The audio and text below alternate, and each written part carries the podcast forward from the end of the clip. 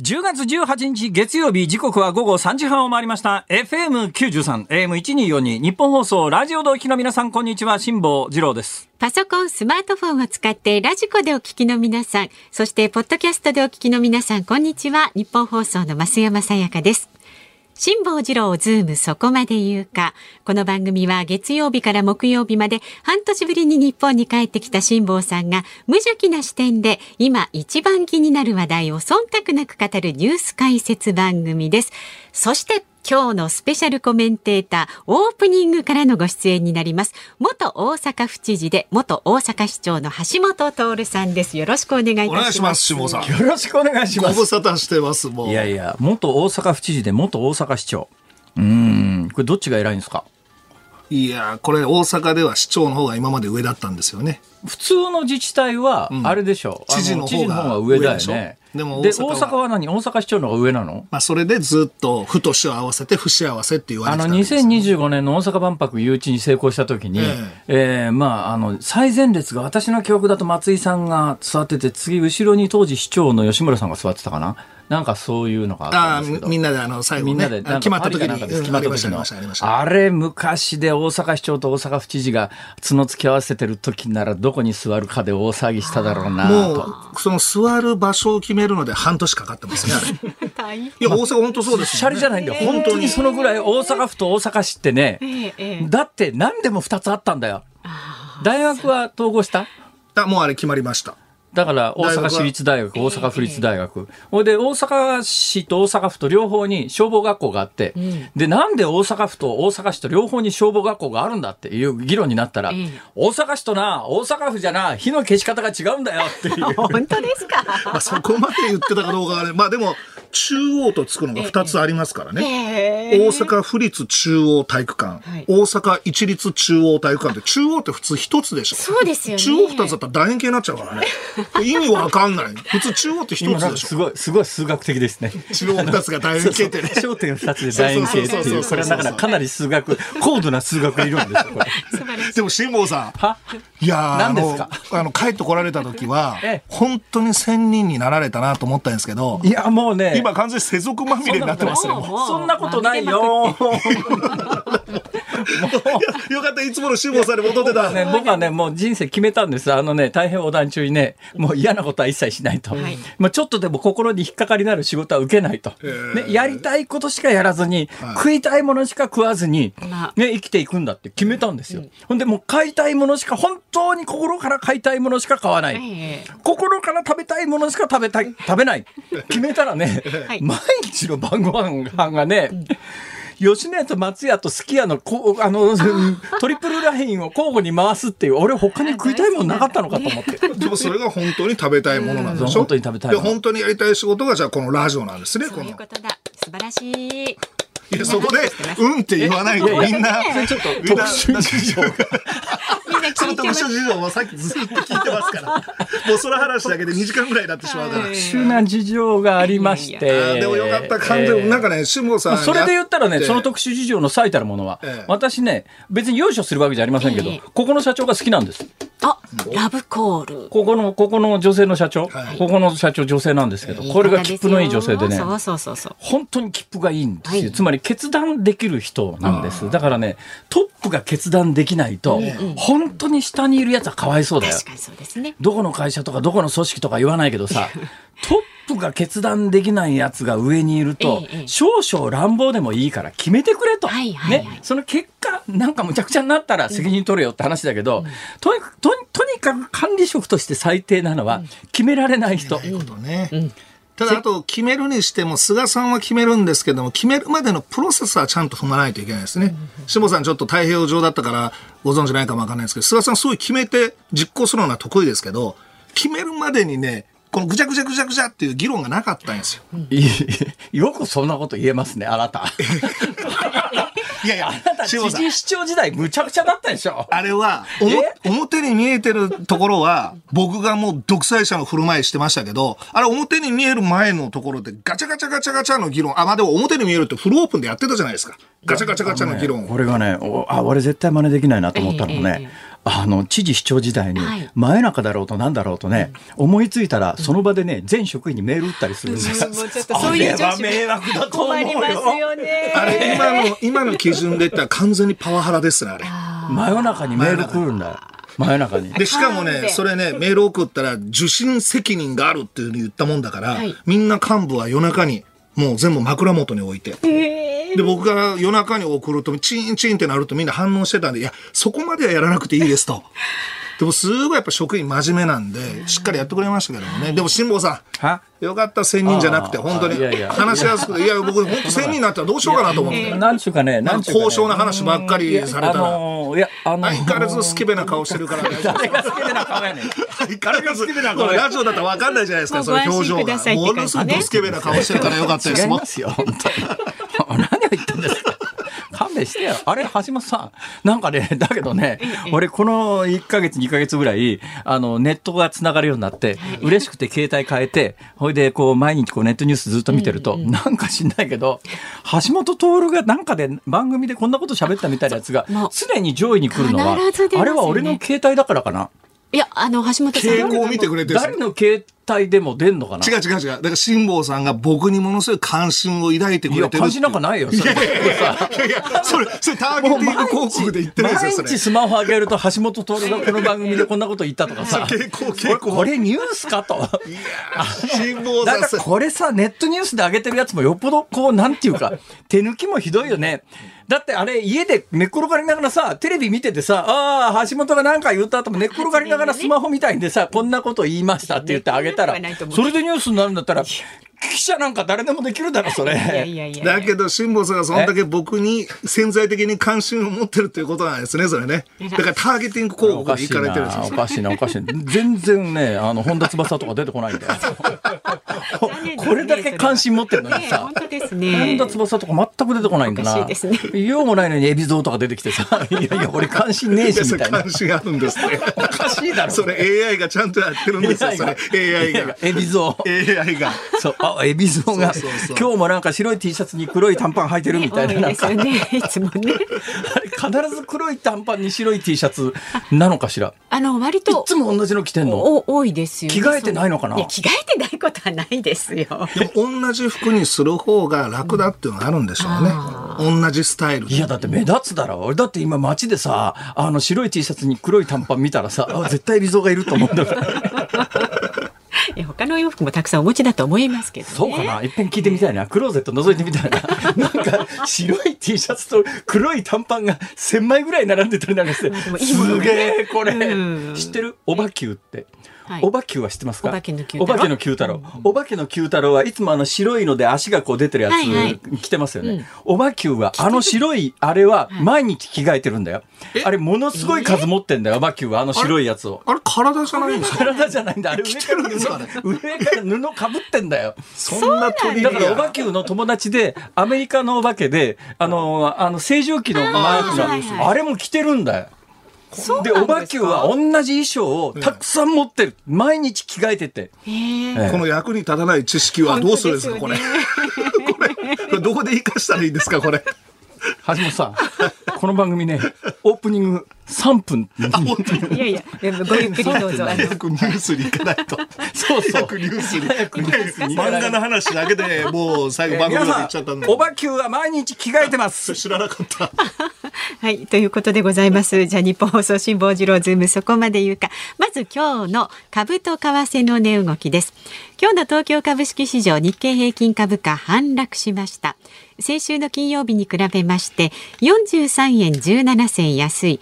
2万9025円46銭でした。えー前の週末のアメリカの株高の流れを引き継いで高く始まりましたが最近の東京市場の相場の戻りが急だったためまもなく利益確定や戻り待ちの売りが優勢になったということです。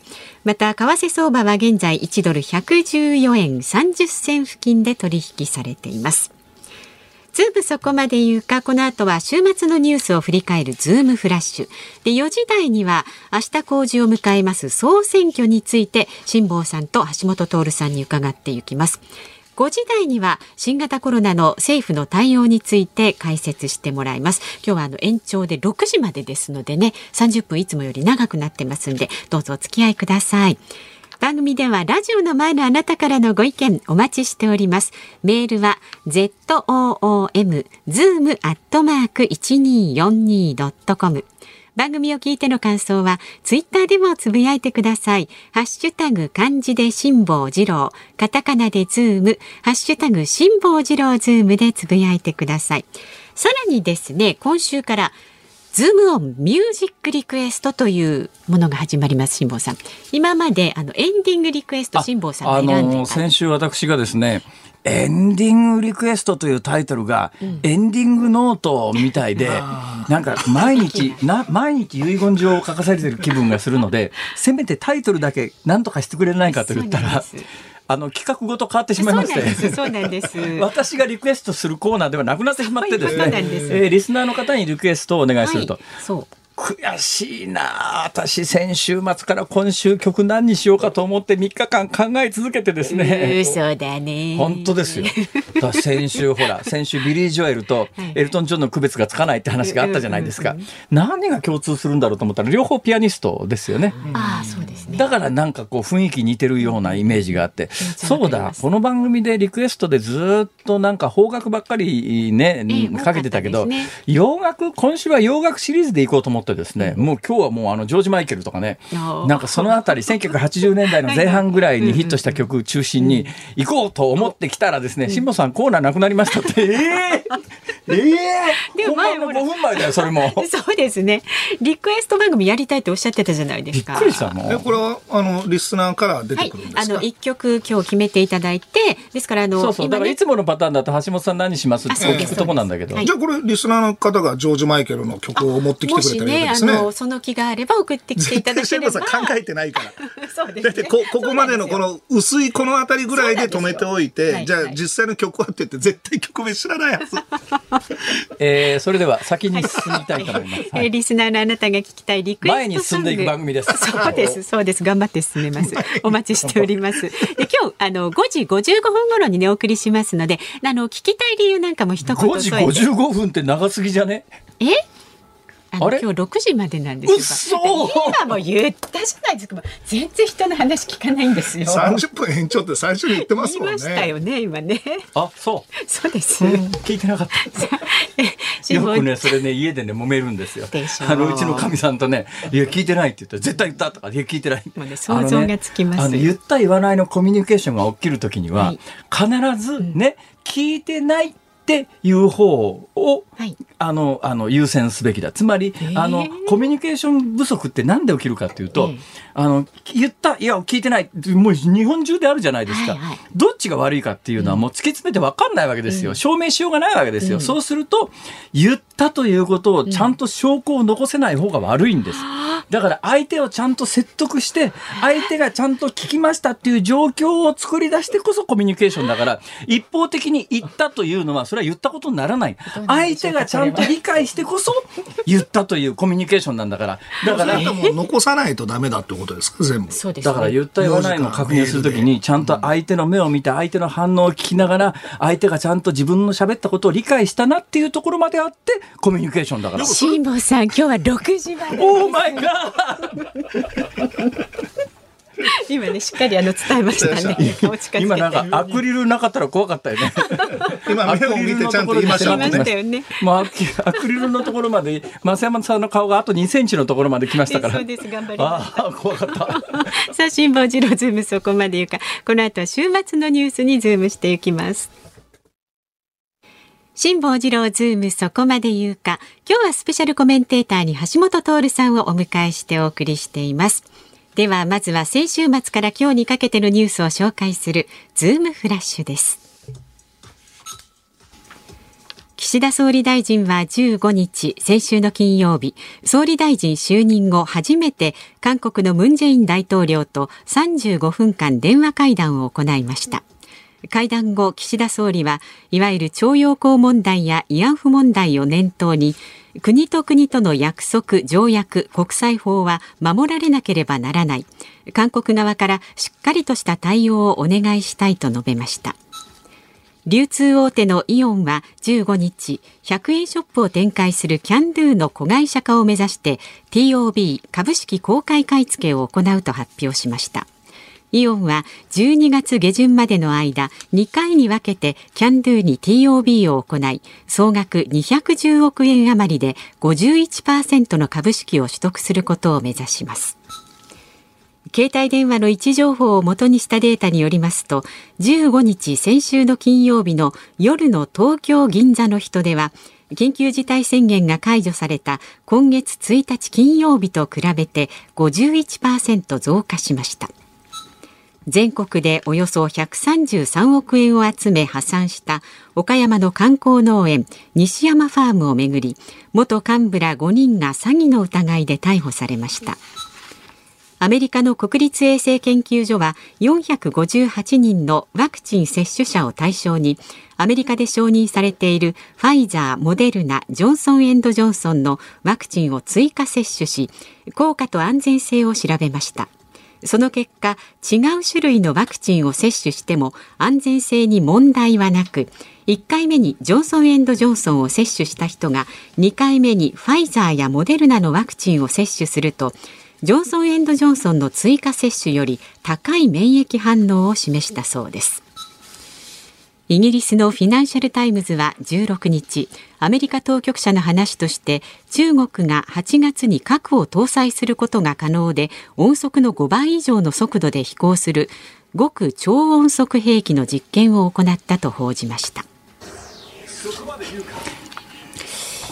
さあ、えー、今なんか速報が入ってきましたか？はい、電車の情報です。東海道新幹線が豊橋駅で博多発東京行きののぞみ16号が線路内に立ち入った人と接触した影響によりまして上下線の一部区間で現在運転を見合わせています。JR 東海によりますと運転の再開はこの後4時30分頃の見込みということです。ご利用の方ご注意ください。新幹線ね止まってたんですよね、はい、止まってた？止まってた？止まってるんですねまだね。はい、はい、えー、新幹線止まってます、えー、あのこの番組のサブディレクターの鍋谷さんというのは、ね。えー、今新幹線の中であの。それで今到着してないんですそうそうそうそう、まああの月曜日なんか大阪で仕事があるらしいんですけどその仕事の後、えー、新幹線で駆けつけようと思ったら今新幹線の中に閉じ込められてる状態だというんで、えー、まあこれがねうん深夜でね全員大変なことになってて、食うものもなければあの暖房が切れて冷房が切れてみたいな事態だったらちょっとリポート入れてもらおうかと思いましたけど今のところそこまでの事態ではなさそうなんで僕でもこれ帰ると新幹線で帰る予定だったんですけどこれから今もう飛行機になんていうことで今なってるんですけど、ああでも今運転再開午後4時半ですか？そろそろ再開するんじゃないのかな。でもこれ、人身事故っていうことですけども、新幹線って、とにかく開業以来、いわゆるその、一般的な人身事故、自殺以外の人身事故って、まあ、ほぼない、ないんですよ。えー、ただ、どうなんだろう、関西に住んでてね、えー、京阪電鉄みたいなもので、こう、私電車で結構あちこち行くんですけど、えー、最近私がそう思うだけなのかもしれないですけど、人身事故多い。っていうのは、電車の人身事故の大半は自殺ですと。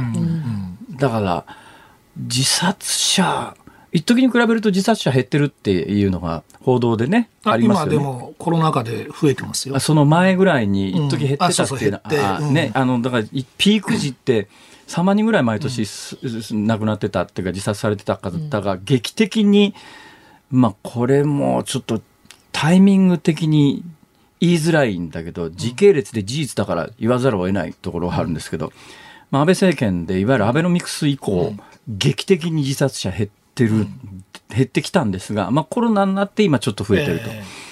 だから、えー、最近電車がよく止まるのは、自殺増え始めてるとするならば、これちょっと対策しないと、まずいんじゃないいや、それはもうずっとね、あのコロナ禍のあの社会経済活動を抑制するときに、そのマイナス面を言ってた人がみんな言ってましたからね、こう社会経済活動を止めれば、当然景気もこう停滞してきたときには自殺者増えますよ、精神的にやっぱこう追い込められる人もいますよ当然のことながら、比較考慮というのが常に必要で、えー、コロナで亡くなる方とでしょ、まあ、そういうことです。だからこれが、まあ、エボラ出血熱みたいに感染した人の半分ぐらい死んじゃうとか、うん、かつてのペストみたいに人口の何パーセント、何十パーセントが亡くなるぐらいな疫病の場合は、それは比較考慮したときに、それで経済がダメになって自殺する人の数と比べたら病気で死ぬ人の方がはるかに多いだろうっていうので、やっぱりそれなりの対策を目指さなきゃいけないんだけれども、現状においての比較考慮というのが適切に行われた結果、今の施策が行われているんだろうかというと、甚だ疑問なところはなくはない。必ず命をこう選別していいのかっていう話になりますけど、でも現実の政治はそれやっていかなきゃいけないし、この自殺で明らかな数字としては中学生、高校生の自殺者が増えてることはもうこれ数字で出てるんですよね。いや、だからね、それだから命に、あの、傾聴はないわけですよ。うん、ね、命に傾聴はないというのが、当然のことながら我々の大原則だし、あの、絶対譲れない、うん、ところではあるんだけれども、だけど、だけど、だけど、いや、だけど、うん、100歳の人と1歳の子と、あ僕は言わない。もうそれは触れない。辛坊さん、どんどん先進んでください、それ。本質。いや、でもこれで、辛坊さんでもね、それは本当きれい事抜きで、政治はそこは判断しなきゃいけないんですよ。そうなんですよ。だからね、命は同じっていう、うん、同じように、例えば目の前で死にかけてると、ここに人工呼吸器一つしかないと。うん、ね、100歳の患者さんと1歳の子供さんといると、人工呼吸器一つだと。で、今回は幸いなことに、そこの選択迫られるところまではこの病気と感染状況はいかなかったんだけど、うん、でもそういう選択を迫られる時が今後ないかというと絶対ないとは言えないわけだし、えー、今流行ってるコロナだって、まあ、あの変異変異を重ねて第4波第5波が来たようにここから先どんな変異が行われるかわからない、うん、その時に命は大切当たり前。ね。差別をしてはいけない。当たり前、うん、えー、だから100歳のお年寄りも1歳の赤ちゃんも同じように同じ命なんだと言われりゃその通り。だけど、現実問題として選別迫られるということが目の前にあったときに、イコールという判断では結論は出ないわけで。いや、決めとかないとダメですそれが本当に正しいスタンスなのかっていうのは、もう社会的にもうちょっと議論した方がいいんだけど、そういう議論の入り口で止まるからね、今の世の中は。いや、でも欧米なんかもはっきりと、あの、人生まだ過ごしていない若者の方をね、優先すると。で、今、辛坊さんが言われたように、人工呼吸器をつけるときのせ、こう、選択っていうのだったら目の前で分かりやすいですけど、この自殺ですよ。この方やコロナで亡くなられてるこの年代と、もし中高生がこれ自殺者が増えてきて、これコロナのこの対策である意味因果関係があるって話になったときに、全体見たら、やっぱり僕はね、これ若者世代の命をね、優先するってことを政治家がはっきり国民に言うべきですよ。だってそれ、生きてきたその人生の長さが違うんですから。それにね、最近ちょっとね、異常だなと思うのは、例えばエクモってあるじゃないですか。うん、私、エクモっていう装置に関しては新型コロナの前から知ってました。はい、だけど、当時のガイドラインはね、うん、エクモっていう体から血を抜き出して、酸素と二酸化炭素の、うんあの補給をして体に戻すというのは、体にものすごく負担が大きいし、あれは例えば心肺同時移植みたいなことをやるときの手段として開発されたもので、基本ね、コロナの前は65歳で線引きされてたんですよ。65歳よりも若い人に基本的に使う手段だと。ところが、コロナが流行ってから、80歳のおじいちゃん入院してきて、家族が、エクモっていうのがあるでしょ、エクモで、エクモで助けてくださいって。なんか、それが当たり前になってる世の中は、異常だと誰か認識した方がいいと思うな、はい、俺。コージーアップ番組イベント第2弾開催決定。飯田浩司の OK コージーアップ激論横浜ベイサミット in 神奈川県民ホール。4月28日日曜日出演は青山茂春飯田康之小泉優ほか。チケット好評発売中。詳しくは番組ホームページをチェック10月18日月曜日、時刻は午後4時を回りました。FM93、AM1242、日本放送、ラジオでお聞きの皆さん、こんにちは、辛坊治郎です。何度も言っちゃうよ。え日本放送、増山さやかです。そして今日のスペシャルコメンテーター、橋本徹さんと3人で、この後6時まで時間延長してお送りします。よろしくお願いいたします。ということでございましてですね、この時間は何ですか、はい、メールをご紹介します。メールのコーナーですか？大丈夫ですか、はい、大丈夫です。はい、えー、何せ、あの、復帰してままだ2週間ぐらいしか経っておりますのでね。よく段取りが分かってないんですね、多め今ね。に見ますけど今ね7ページを開けていただけるとちょうどいいか小も。学生じゃないですか。ら。ごめん 俺自分でさっきからさ、いい。いたずら書きしてこれいたずら書きが邪魔だから横へのけちゃったんだよ俺 いやいやいや7ページから始めます。び。っくりだよもう。で、えっ、と橋本徹さんに質問ですというメールですね、はいはい。え娘さんのタトゥー問題解決しましたかって千葉県の慎吾さんからいただいてます。なんすかその娘さんのタトゥー問題って？いや、娘がね、ほう。あの、ピアスやらなんやらもう好き勝手にやってるんですけど、鼻ピアス？へそピアス？へそは、あ、へそは次女がやって、この間切れちゃって、あの、へそが割れちゃってるんですよ。で、もう、兄弟で姉妹同士で耳は開けるわ、長女はこのまぶたのところ開けてるし、もともと下に開けてたのは、下はなんか金属アレルギーで下はやめたんですけども。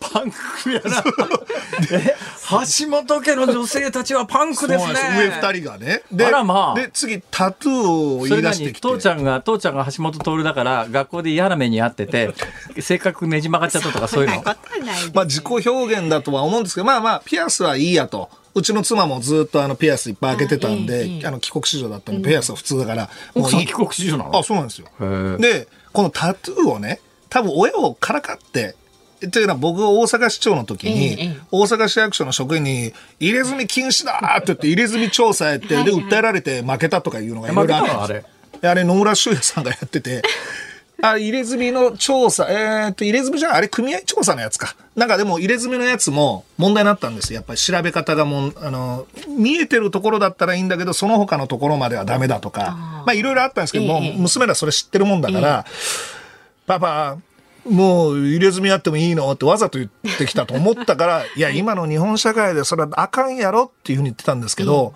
もう時代のこの流れに押されて、もう解禁。あ解禁ですか？でも解禁してるんですけど、まだ娘はやってないです。まああのー真面目な話をすると、はい。片木の社会で入れ墨文化が広がらなかった。日本は非常に珍しい国ではあるんですよ。だから入れ墨ってなんかあの江戸時代が典型的ですけれども、なんかやっぱりあの犯罪履歴みたいなものと結びついているケースが日本では多くてですね、えー片木の人で一般的に誰でも入れ墨するっていう文化がない文明国っていうのは非常にむず珍しいんですよ世界の中でも。珍しい方なんですかね。珍しい珍しい。でまあ大抵の国は、大抵の国は、あの、普通の市民で普通に入れ墨すしてる。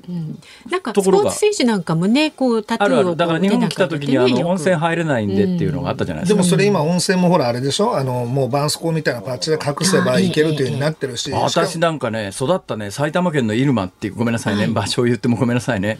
ここね、今はもうどうもこの間ふるさとへ帰って友達と話してたらないんじゃないかって言ってんだけど、割と有名なあのいえヤシヤシさんってわかりますか？ああのなんですか？あの縁日で物を売る系のヤクザの人が伝統的にいてその人たち全身に入れ墨入れてて、銭湯行くと全身入れ墨掘った人が 普通にいて「おい兄ちゃん牛乳おごったるわ」って言って風呂上がりに牛乳おごってもらったりとか。あーええええええ。そういうところで結構私育ってるんで、だけど入れ墨って、やっぱり若い頃にこうね、綺麗に掘っても、年いくとやっぱりなかなか大変で、僕弁護士の時にいろいろね、そういう示談交渉の仕事やってたんですけど、重曹って大阪の重曹っていう地域があるんですけど、そこに有名なね、背中に竜を掘ってる、もう有名な、なんとかっていう、まあまあ、有名なちょっと反社会集団のボスの人がいて、はい。交通事故の示談で行ったんですけど、その人も90近くだったんですよ。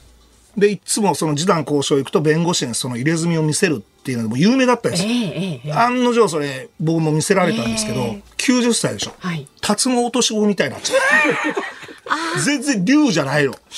なんかこんなもうミミズみたいになっちゃう。それでね、あの、時事問題で言うと、えー長年あれは、日本の厚生労働省の見解では、えー肌に墨を入れる行為っていうのは、医師でなくてなくてはいけないっていうのがあってでよく問題前から問題になってたのは、はい女性の眉毛に墨入れるってい。うこれこれ医師の免許持ってないと違法だって言って医師法違反だって言って摘発されてでこれ最高裁まで行ったのかな？そうです。で去年か今年かなんか最高裁の最後の判例が出てこれで医師じゃなくてもできるって話になったんです。それまではあのグレーゾーンっていうか摘発されると違法行為だったんですが。だからあれが医療行為じゃないということになったんで、うちの娘は、ちょっとあの、美術系の仕事をやってるから、掘る方をやりたいって言って、この間研修受けて、堀氏そうなんですよ。まあ言ったら堀市ですよ。で、で、もうそれも、もう今ファッションだしね。で、しかも民族によっては民族のアイデンティティであれを掘ってるってこと。まあいろいろ説得されて、だから僕は大阪市役所の職員は公務員だから、やっぱりまだ民間がやるまでの間は公務員から先先陣切ってやるのは良くないだろうということでずっと気にしてたんですけども、もう民間はもうこれしょうがないなっていうね。うん。で、だ、だけどあれ、どこだっけな、あの、サッカー選手で日本になんか亡命したいとか言ってた選手が、ブワーって入れ墨をもうこう、掘ったやつをそのまんま露出して記者会見開いてたんですけど、僕はやっぱりね、外国の人をどんどん受け入れるのは賛成なんですけど、やっぱり日本の今の状況にはちょっと合わせてもらいたいなっていう思いで番組でそれを言ったら、やっぱり娘たちは、パパ、それはちょっと時代の流れにもうね、乗ってないよと。これ、うん、古いのかもわかんない。ねうちなんかはね、さすがに入れ墨はなかったんだけど、長男が学生の時にピアス開けたいって男の子で言い始めたんですよ。それで、うーん、就職試験の前だったんで、い。や、あのね、ピアスがどうのこうのというよりは、やっぱりあの、社会慣習の中で、それをすることによっての本人のメリット、デメリットみたいなものが当然あるわけで、君が今そこでピアスを開けることによって、これから職業選択の範囲が狭まる可能性があって、それを考えたときに、損得どうなんだろうと。もう俺の年になっちゃうとさ、もう損も得もないから自分の好きなように生きるけれども、まだこれから二十歳ぐらいの男の子で、将来的に例えば銀行員になることもないではないわけで、じゃあ銀日本の社会の中で銀行員っていう職業をやってる兄ちゃんが、ピアスして出てきたときに、客がどう思うかっていうのを考えたら、銀行の経営者は、ちょっとピアス上げてる学生は取らないよねっていうのが、日本社会にある上において、それも全部承知の上で受け入れて、ね、いやる物事を判断するには、まだ君は年齢と、年齢と社会経験が足りないから、ちょっとやめとけみたいなそれい話。つの話ですか、子供さんが。大学生。あーだから僕はもう、僕もその不利益なこと言ったんですよ。日本社会ではまだまだ不利益受けるよと。で、その就職のことも言ったんですけども、娘が就職をやる、もうその直前だったんで、もうそういうとこ行かないと。あそういうとこは選択しないと。うんうんもうそれが許されるようなところ行くって言われちゃったらもうしょうがないし。そうですね。うん。最後はまあ自分の人生だからな、親とは言いながら、もうしょうがない。ねだけど、こう親として適切なアドバイスとしては、考えるよね。それはやっぱり将来の選択肢を、まあ、わざわざ狭くすることないだろうっていうのがあるんだけど、でも最後はもう本人の、しょうがないよね、大うち人になっちのだから妻がもともとまあやっぱり海外なんかだったら普通だから、ピアスを子供がやってたやっぱ学校であの注意されたんですよ、はいそしたらうちの妻は学校に文句言いに行ってたんでそうなんなんでダメなんですかと。で、そこの学校穴開けて、ピアスは外してくれ。で、穴も閉じてくれっていうことを言われたんで、うちの妻は、いや、穴は閉じなくていいでしょうと。ピアス外すけど穴閉じなくていいでしょう。ほんで、そこ、ネックレスは OK の学校だったんでね。ーなんでネックレスが良くてピアスはダメなんですって詰めていったら、ええなんかその先生がうちの娘に、いや、分かってくれよ、大人の事情っていうふうに言ったらしくて。だから理由、理由がよく分かんないですよ。髪の毛の色にしても何にしても。こういう時はねえっとね、あの、先人のね、あの、偉い人の言葉に耐えるとかね、もう俺も最後説得に困った時に、あのな、俺らが子供の時には、こういうふうに教わったんだ。身体八夫、これを父母より浮く。あえて起床せざるはこうの始めなり。これはどういう意味かというと、ね、えー自分の体というのはお父さんお母さんにもらったものだから、あえて自分で傷をつけないというのが親孝行の出発点なんだと。だってそれだったら整形否定しちゃうでしょ？もうやっぱり整形でね。いや、傷をつけることはダメだけど、整形して綺麗になるのは逆がいいんじゃないですか？いや、そしたらほら、入れ墨にしたって何でも綺麗。っていう捉え方ね。ねできますよね。実は今日ね、ヘリクスだ記念だ。いや、僕実は今日、脱毛してきたんですよ。レーザー当ててきて。どこ？ヒゲ。あ、それで、え、ヒゲ？ヒゲ脱毛？うん確かにもともとなんか、それ俺思ったんだよ。今日さ、なんかいつもさ、口の周り、汚いのに？あのー、あのね、電助劇場みたいに現れるんだえ、よえ、。電子何ですか？電助劇場電子知らないでしょ？的カールおじさんじゃなくて？まあまあまあまあまあ、カールおじさん、おじさんの元祖は電助劇場ってあそうなんです関東にお住まいの皆さんはね。電助劇場っていうと、みんな頭の中に像が浮かぶんですよ。だから、まあこういうね。橋本さんは関西だからあんまり浮かばないかもしれませんが、口の周りもあの武将髭で真っ黒なんですね。で、泥棒ひげになって。で橋本徹って確かにね、普段見ると、ええ。テレビ出るときはメイクさんが化粧化粧してますけど、そうそうそう。普段会うと、デンスケ、デンスケそのものなんだだから濃いや、それで、髭を剃るのをね、ずーっともう僕、これ、非生産的だと。まあ。もう番組出る前とか、ええ。講演会の前とか剃るんでこれ一日な、やっぱり僕結構時間かかるんですよ。で、これ、年間にしたら相当かかるなっていうことで、脱毛したい、脱毛したいって言って、今日は初めて行ったんですけど、でも、これ大体ね、1ヶ月に1回ぐらいで8回ぐらい必要なんですが、今日行く時に今日は朝の番組で、はい。綾野剛さんが番宣で来られて、はい武将髭がまたかっこいいの。それは綾野剛だいや、そうそう。俺家電話して、それで綾野剛はどうやってかっこいいんだよ。綾野剛さんのもう武将髭がかっこよすぎるからどうしようかなっつったら同じこと言ってました。うちの妻、綾野剛と比べるなと。髭が違うと。いうことでもう今堂々とこうえ、今。今日脱毛1回目？1回目レーザー当ててあと何回もやるの？これあと7回ぐらい。知ってます、増山さん。え何ですか？最近若いね、はい女性がはいアンダーヘアも脱毛する人が多いっていうのは私前々から聞いてたんですよ。ところがですね、はい。最近は男性。そうそうそう、男の子がアンダーヘアまで脱毛、レーザー脱毛するやつが結構増えてきてるっていう。だってアンダーヘアとあれ何の役に立つんですかあれいらないでしょ。いや、私は子供の頃、俺もそれ同じ疑問を覚えた時にはい、摩擦係数を下げるためだっていやいやいやいやいや。誰かに聞いて、ああれはそうかと思う、納得したことあったよ。パンツ履いてない時虫がつかないとか入らないようにするんじゃないですか。でもこれアンダーヘアここの前の方よりも あの穴の方の毛はいらないでしょいやいや、俺そもそも生えてねえし。僕あれが邪魔だから。いや、それ、いや、確かにね、あの、銭湯行くじゃないですか。はいはいはい。で後ろから見たときにええ、お尻に剛毛生えてる人いて。毛深い人と毛が薄い人といろいろね。これはあれねでもねと思うよね、あれ。レーザーで焼くんですけど、はあれね原理は黒いところも毛根焼くんですけど、はあはあ。濃いとこ痛いのだから顔に麻酔クリーム塗ってやるんですけど、僕これデンスケ？僕知らないですけど これ濃いのはデンスケ、デンスケ。あの輪ゴムでパチンパチンってやられる痛さなんですよまあそうだよね。そしたら、あそこの方のは穴の周りあの痛さ耐えれない。ああ麻酔とかないんですか、ね、俺生えてないから関係ねえよ。いやだからこれちょっと俺自慢じゃないけど脇毛も生えてないからね。そうなんですか？はそうなんですか？はい。へえ毛藤本さんもうちょっと交渉の話しましょう。よ そうだな。せっかく政治の話。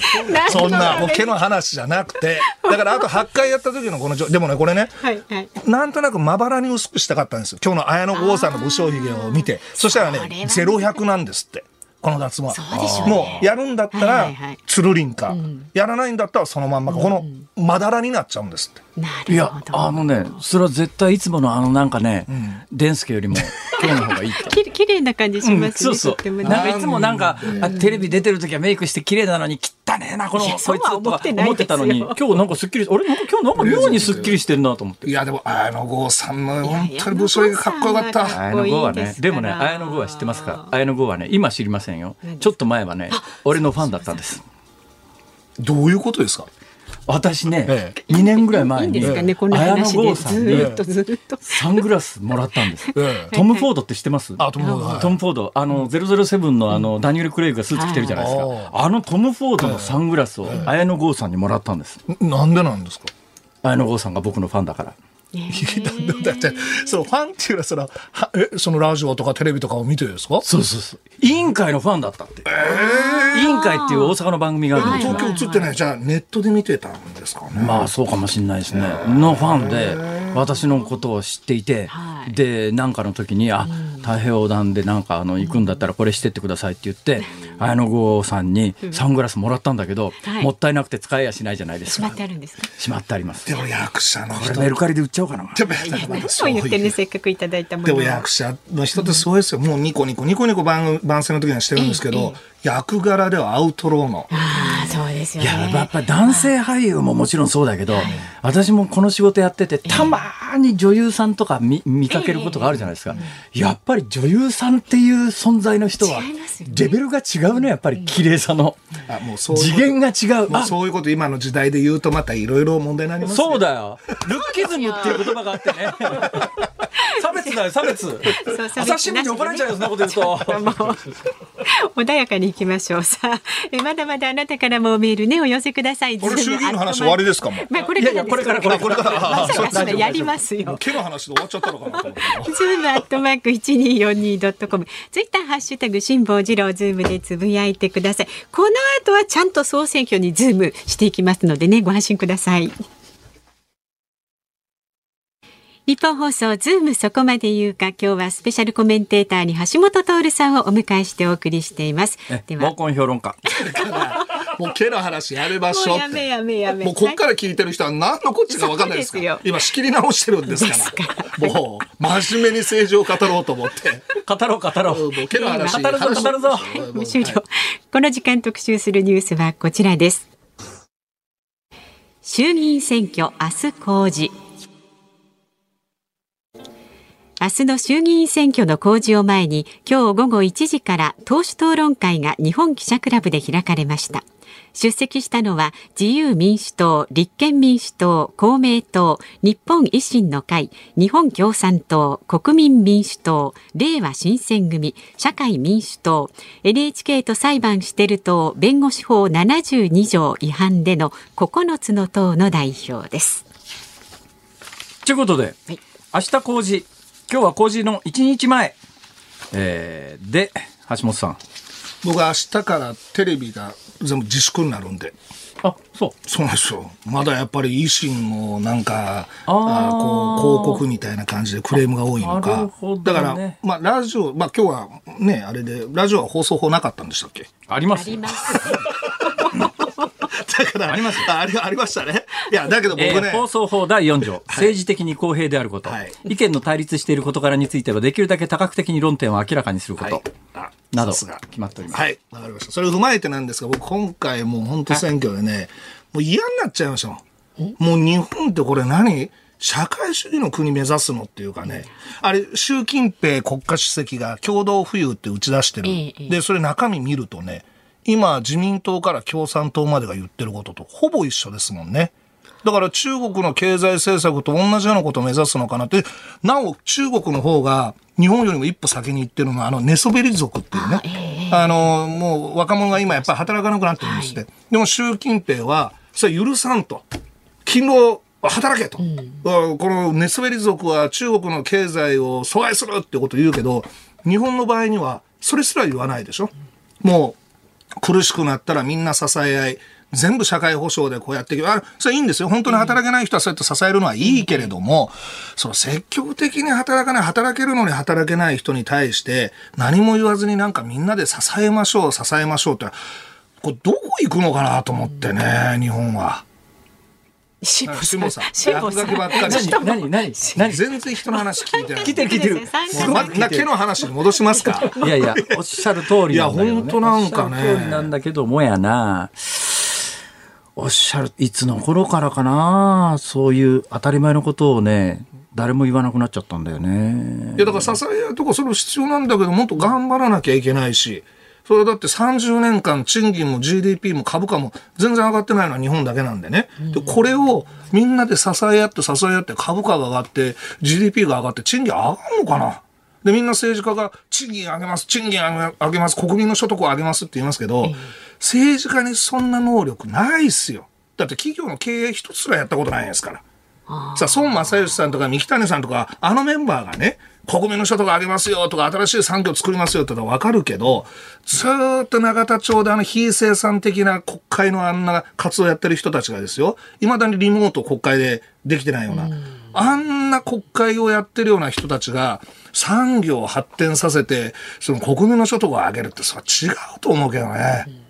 あれ、だって所得倍増論、あの、池田隼人内閣の時の所得倍増っていうのをね、よく持ち上げ、あの、引き合いに出されますけど、あの時はほっといたって日本が高度成長してた時なんですから。それをなんかみんな今政治家が支え合って分配して、それで経済を発展させるっていうのは、きなんか国民からすればすごい聞こえはいいけれども、そんなできんのっていうのは僕は思いますけどもね。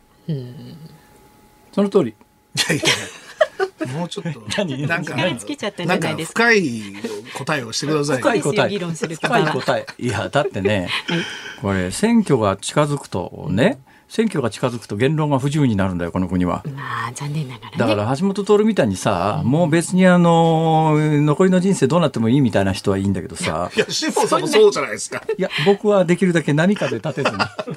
だからね、俺最近嫌いなのがね、ええなんかあの、どうでもいいような問題についてさ、討論する激論番組とかあるじゃないですか。ええもう最低だね、あれは。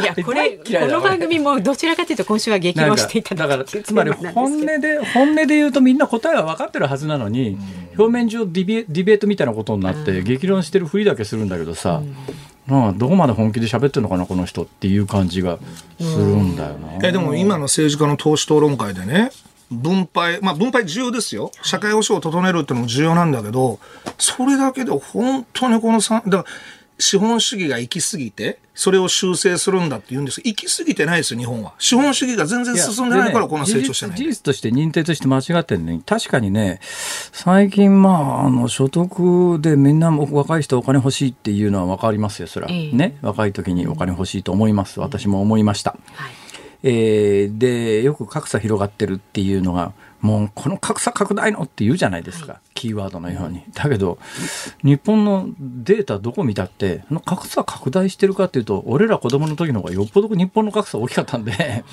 こんなに格差が逆になくなってきた社会って珍しいの。本当に鍋豚っていうのがあって、管理職もの世界もそうなんだけど、昔って社長がいて、役員がいて、部長がいて、課長がいてっていう、そのピラミッド型の人事組織が、90年代ぐらいかな、鍋豚っていう組織になって、トップがいて、それ以下、みんなフラットっていう、フラット化っていうのが社会的に進んでて、多分ね、経済階層的にもね、どうなんだろう。ただ、その小さな、格差が縮めば縮むほどね、小さな差が気になる社会になるんだよ。で昔みたいに例えば新入社員と部長の給料が10倍ぐらい違って、俺ら会社入ったちょっとぐらい前は部長の財布って当時まあカードがなかった時代だけど万札が束になって入ってた入ってるのが部長だったんだけど、今の部長なんか本当かわいそうだよね。新入社員と部長との賃金差なんか2倍、3倍あったら、まあ、企業にもよるんだけどさ、マックス3倍ぐらいまでじゃないかな。俺らの時って本当に10倍とか20倍とか格差あったからね。で、逆に言うと新入社員に入ってきて、頑張って部長になったら、あのぐらいの給料になるよねっていうのがあったんだけど、今そういう望みもないからねで。すね確かにねだけど、それね、成長、まあ、それはやっぱり成長しなきゃいけないと思いますよ。でも成長っていうのは、まあ、別のお金、金額だけじゃなくて、いろんないいサービスとかいろんな財を生み出し、生み出すような国にならなきゃいけないと思うんですけど、今の各政党、みんな特定の分野に補助金を出す、国債発行して、とにかくお金を投じる、お金を投じるだけでね、そんないい財やサービスなんか生まれませんよ。この間あれ、長長女がちょうどね、あの、東京に来て、美術館ちょっと一緒に行って、で、その美術館出た後にタクシー拾おうと思っても、全然タクシー拾えないの。そこ来なくて。でも海外なんかだと、ウーバーっていうのはむちゃくちゃ便利ですよ。はいで、これライドシェアで、これ日本はやっぱりタクシー業界の反発があるからできない。で、そのタクシーを便利にするだけじゃなくて、あれ、配車アプリっていうものが金融やら商品やらいろんなものがひっついて、もう今、スーパーアプリになってるんでね。だからそのウーバーをやることによってウーバーイーツも生まれたりとかね。で、それから東京都の渋谷区で、なんだっけな、あの、本人確認するのに LINE が、マイナンバーカードを使わない本人確認のやり方をやったら、総務省がそれダメだって言って禁止したらしいんですよ。だから、LINE のその情報管理のやり方はいろいろルールを作るにしても、別にマイナンバーカードで、このパスワードを入力するやり方なんていうのはもう世界はもうやめようと。もう生体認証でいこうって言ってる中でね、民間企業が違うことやろうとしたらそれダメだ。こういうことを地道に正していって民間企業がとにかく自由活発に活動できるような社会にしないと、成長なんかできるはずないのよな。無理無理。あの、日本はね、もう基本もうこの何十年間で構築された、あの、やっぱり中央官庁頂点とする利権みたいなもので、ありと網の目のようにもう組み立てられてて、で、国民もそれがね、異常だと思わないのよ。例えばね、あの、ヨーロッパ今全世界でもどこでもそうで、えー電動キックスケーターみたいなやつが普通にその辺でコミューターとして使使われてるわけですよ。で、まあ確かにたまには事故を起こすやつもいるだろうよ。怪我するやつもいるだろうよ。だけど、利便性と考えたときに、それはやっぱり環境に対する負荷も考えて、電動キックスケーター便利だよねって話で、全世界的に普通に走ってるのに、日本はあれは原付と同じ扱いだからナンバープレート取ってくださいね。ヘルメットかぶってくださいね。車道走ってくださいね。交通ルール守ってくださいね。そうすると、それに賛成だっていう人が山ほど出るのよ。それで新聞なんかも、やっぱり危険だこの電動キックスケーター違法だからこんな事故が起きてるみたいなことをやるんだけど、トータルとして考えたときに、損得考えたときにどっちが損得なんだっていう話にはならないのね。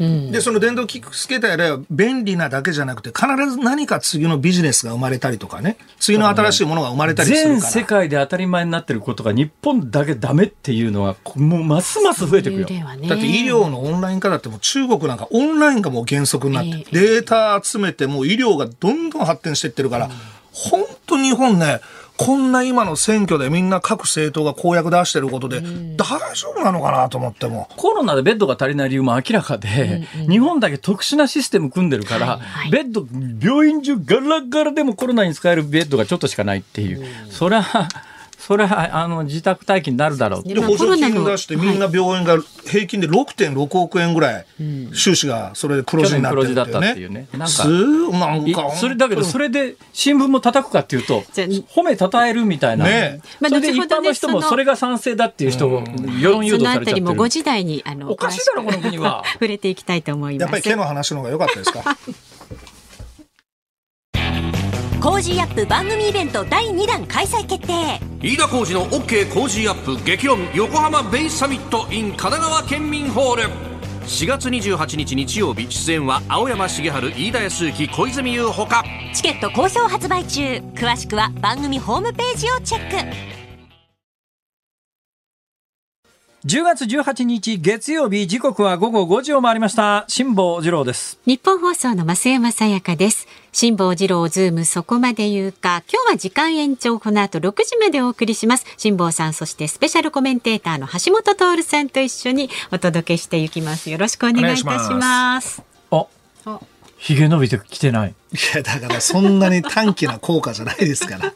え？8ヶ月待ってください。8ヶ月。8ヶ月。どうなるか。本当にね橋本徹という人ははい。朝見てひげ剃ってても夕方になると電助劇場になってますからでねもお昼に電助劇場ですもん。そうだから朝、昼、夕方の3昔は回ぐらいやるねあのね5オクロックシャドウっていう言葉があったんですよ。ええあの午後5時の影って言ってですね、その男性が午後5時ぐらいになるとうっすらちょっとひげが伸びてくる感じをうん肯定的に捉えた時代があったんですけど、だからそれを5オクロックシャドウって言うんですけど、今そういう時代じゃないからねただの汚いおっさんになってしまいますからね。いやまあ汚いからとかじゃなくて、剃るのが面倒だからっていうことなんですけどね。汚いとか思ったら、それルッキズムですよ、それ。そうですよ。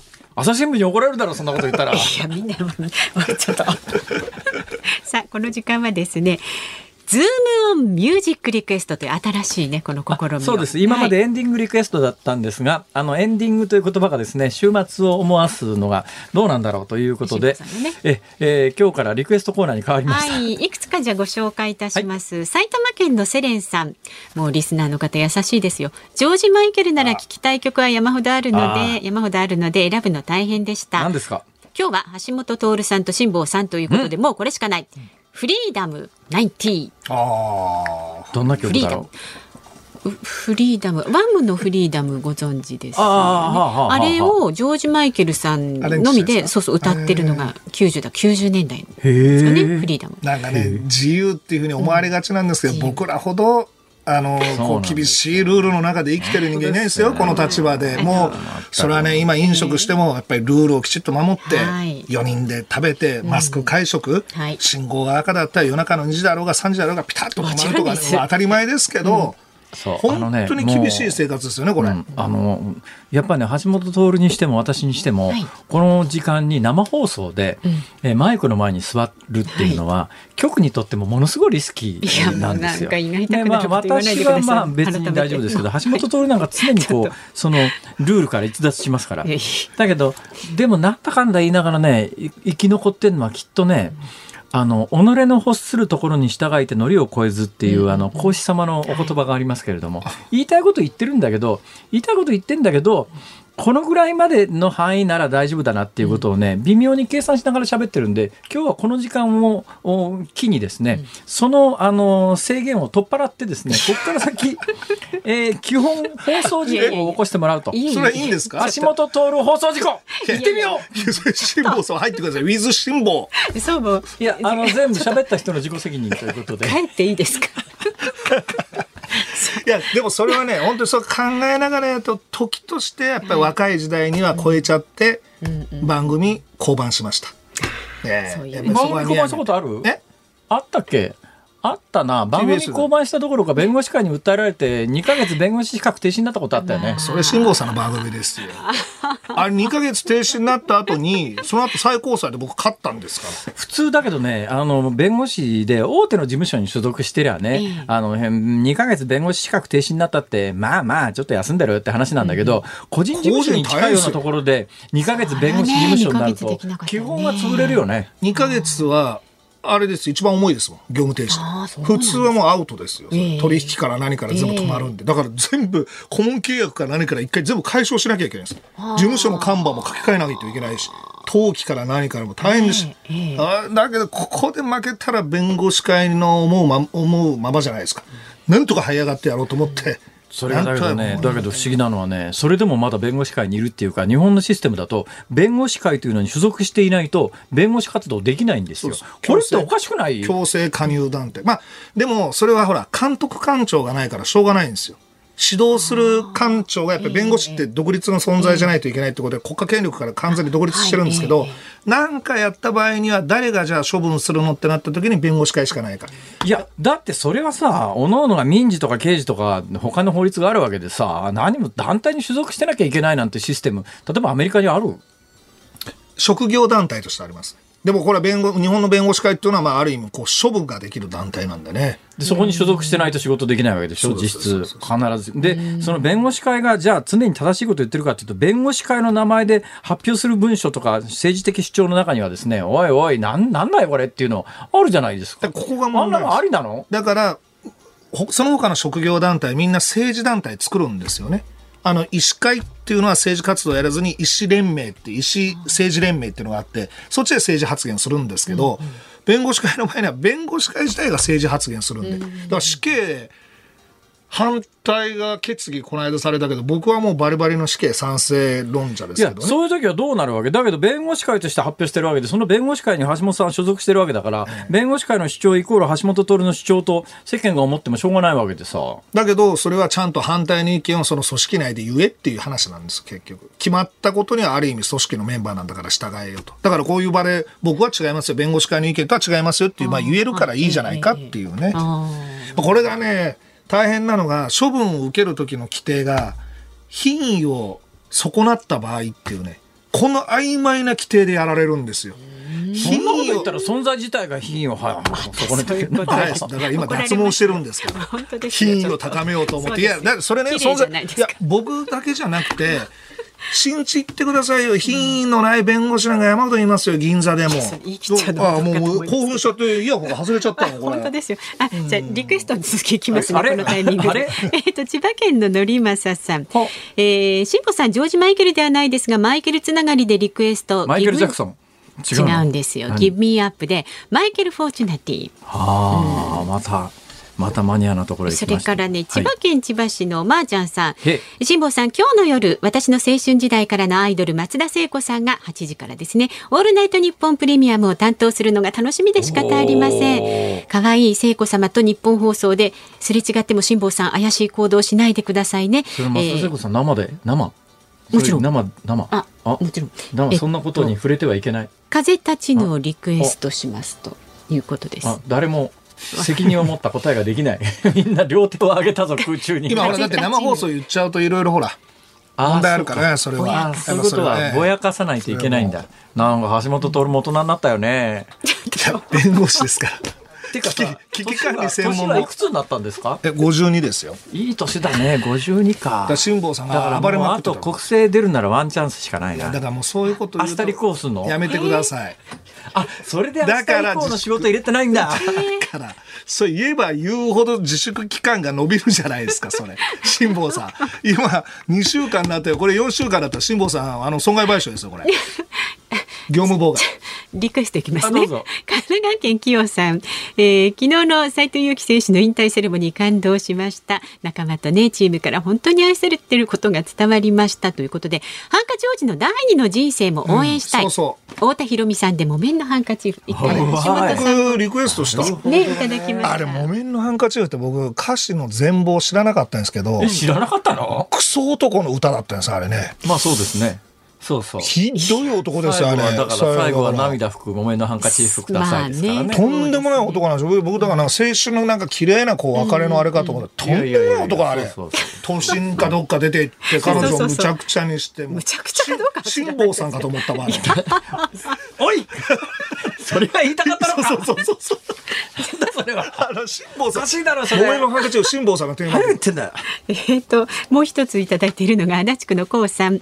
五木ひろしさんがね、昨日のコンサートで大晦日の紅白歌合戦もう出ないと表明したと。五木ひろしさんこの番組に来ていただきましたよね。そうなんです。で、そうなんです。今橋本さんが座ってるそそこに五木さんが座ってたんです。はい。つい最近だよねまだ。半年ぐらいしか経ってないよまあ、ね。そうですね。太平洋行く前にどういうトークになるんですか？え？どういうトークになるんですか？どういうトーク？楽しかったですよ。た楽しかったです。テンションとそう、かね。顔がね、目元が似てるっていう話。細い目つながりで。そんな失礼な。それで、本当、いわね、顔のこととか言ったら本当ダメですよ、それ。そう、ルッキズムだ朝日新聞に言いつけるぞちょっと。で、横浜黄昏をリクエストしてくださってます。あ、下さん、これは、この中から一曲選ばなくてはいけじゃあ、ない。ジョージ・はいマイケル、フェイス。なんでフリーダムでしょ？もフリーダム。やばい、フリーダム俺はどうしてもフェイスが聞きたいの。だからリクエ俺ストはフェイスが聞きたいんだ視聴者のリス俺ナーはの方ジョージ・マイケルのフェイスが聞きたいんだフリーダム。もじゃあ、これは、えっと、どうしましょうフリーダムですよね。フリーダム。え、フあェイス？フェイスでいいですか？まあ。ひどい番組。ひどいですあね。じゃあ、りがとうございズますレンさん、ごめんなリスさい、ね。ナーに聞いた意味ないじゃないですか。ねえ明日から皆さんのご意見を伺います。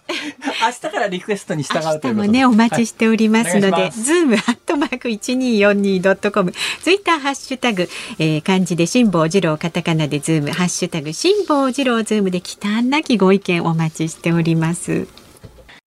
ニッポン放送がお送りしています辛坊治郎ズームそこまで言うか。この時間お送りするのはこちらです。飲食店への時短要請11月にも全面解除か。山際経済再生担当大臣は昨日フジテレビの日曜報道ザ・プライムに出演し新型コロナ対策として実施している飲食店の営業時間の短縮要請などについて新規感染者数が増えないのであればすべて解除されていく方向に行く。早ければ11月に入れば何の制限もなく様々な生活が送れるようになるとの見通しを明らかにしました。またワクチン接種証明書を、えーワクチン接種証明を条件に条件に海外からの入国者に10日間の自宅待機を求める水際対策についても緩和する方向で準備している早急にしたいと述べましたどうぞ。え？お互いに。もう今、番組もう終わったと思っいやいやてますよ。そうじゃなくてね、ここでコロナの話をすべきか、今日あの6時まで番組あるんでしょ、はい。そうです。するとまあこの後多分大半がコロナの話になりそうなので、その前にさっきのあの遠藤さんのニュースの中の項目にあった小室さんの話をしといた方がいいのか、ちょっと今一瞬考えたんですがあ、小室さんの話しましょうか。あ、いいですよ。小室さん。ええ。小室さんの話はどういうスタンス？これね、あの、なんだか知んないけど、僕ね、基本的にほとんど、ごめんなさいね、あまり興味がなかったんですよ。ところが日本へ帰ってきたら、えらい勢いで盛り上がってるんで、びっくりした。で、過去半年遡ってニュース、新聞読んだじゃないですか。私は個人的にはね、あの、4月の私が出向する前後ぐらいに、あの、小室さん本人がなんか文書でなんか発表してるじ、したのがあるんですよ。はいはい実はね、個人的には一番それが腑に落ちたのね。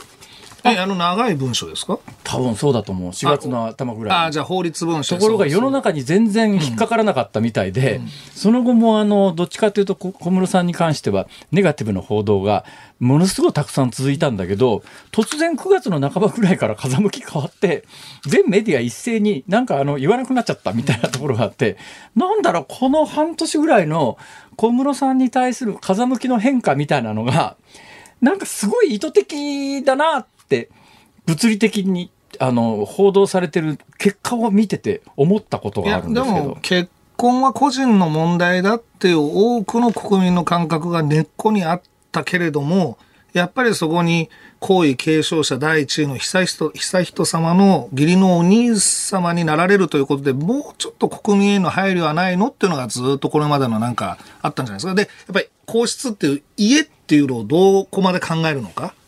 なるほどね。個人の問題僕はもともと週刊誌報道だから、で、もともとの週刊誌報道自体を読んでないし、信じてないし、週刊誌なんて嘘しか書かないっていう印印象しか自分のことに関してないので、どうせ嘘だろっていう話があって、その話はほとんど読んでなかったんだけど、4月の頭にこれ新聞に小室さんが書いたという文章を読んで、で、最初の第一歩を聞いてる段階で私は何を思ってたかというと、トラブルになってる金額が400万円前後というような報道をされてて、400万ぐらい、まあ、いい社会人なんだから、それなりにポジションでなんか働いてたかなんか知らないけれども、返せば、それ誰かが、本人じゃなくても、誰かその、まあ、こういうお立場の方と結婚する、で、支援者の方も多分いるだろうから、そのぐらいの400万ぐらいのお金は、ポンと返しちゃえばそれで済むんじゃないのぐらいな認識で最初思ってたんですよ。ところが、4月の頭に、小室さんが書いてった文章っていうのを9月になって読んだのね。その半年間僕は全くブランクありますから。だから半年分遡ってコロナに関しても全部